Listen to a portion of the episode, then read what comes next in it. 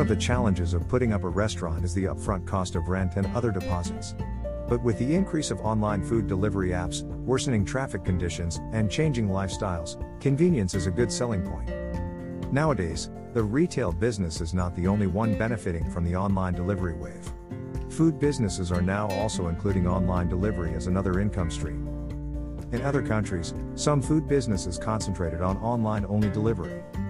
So, what exactly is a ghost restaurant? A ghost restaurant is a food brand that is only available through online ordering.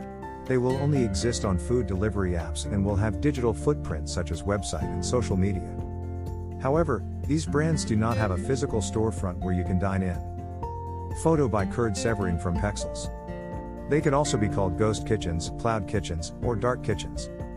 Of course, their kitchen is located in a certain commercial space, but all you will notice is that there are food delivery riders in and out of that area. With the increasing number of online food delivery apps, more and more customers are ordering food through them while they stay at home or in the office. Related article Grab PHLC's strong growth of food delivery service.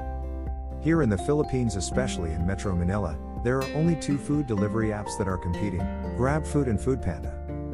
Related article Honestbee has shut down in five countries. Listed below are some of the characteristics of a ghost restaurants. 1. Specialization. Ghost restaurants do not have to offer a wide range of food. You can start to focus on one specialty so that you are easily recognizable online.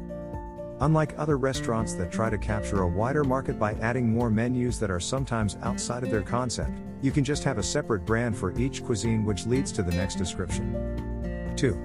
Multiple concepts. You can establish multiple concepts within the same kitchen. Photo by Caleb Oquendo from Pexels. You can have a chicken wings concepts, a pasta concept, fried chicken concept, burrito, etc., with a different branding altogether. Your customers will never know that they are buying from the same kitchen. 3. Location.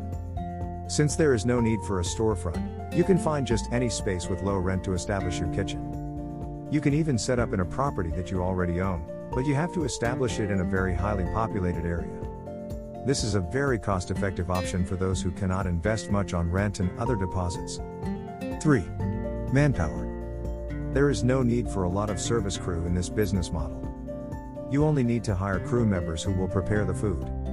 You don't need staff who will serve customers, or tend to drive through, etc. All manpower is concentrated in fulfilling the order. In a ghost restaurant setup, you can concentrate on developing the quality of your product. There are no more distractions in terms of construction and other non essentials related to food. Related video Does your food order come from one of these ghost kitchens?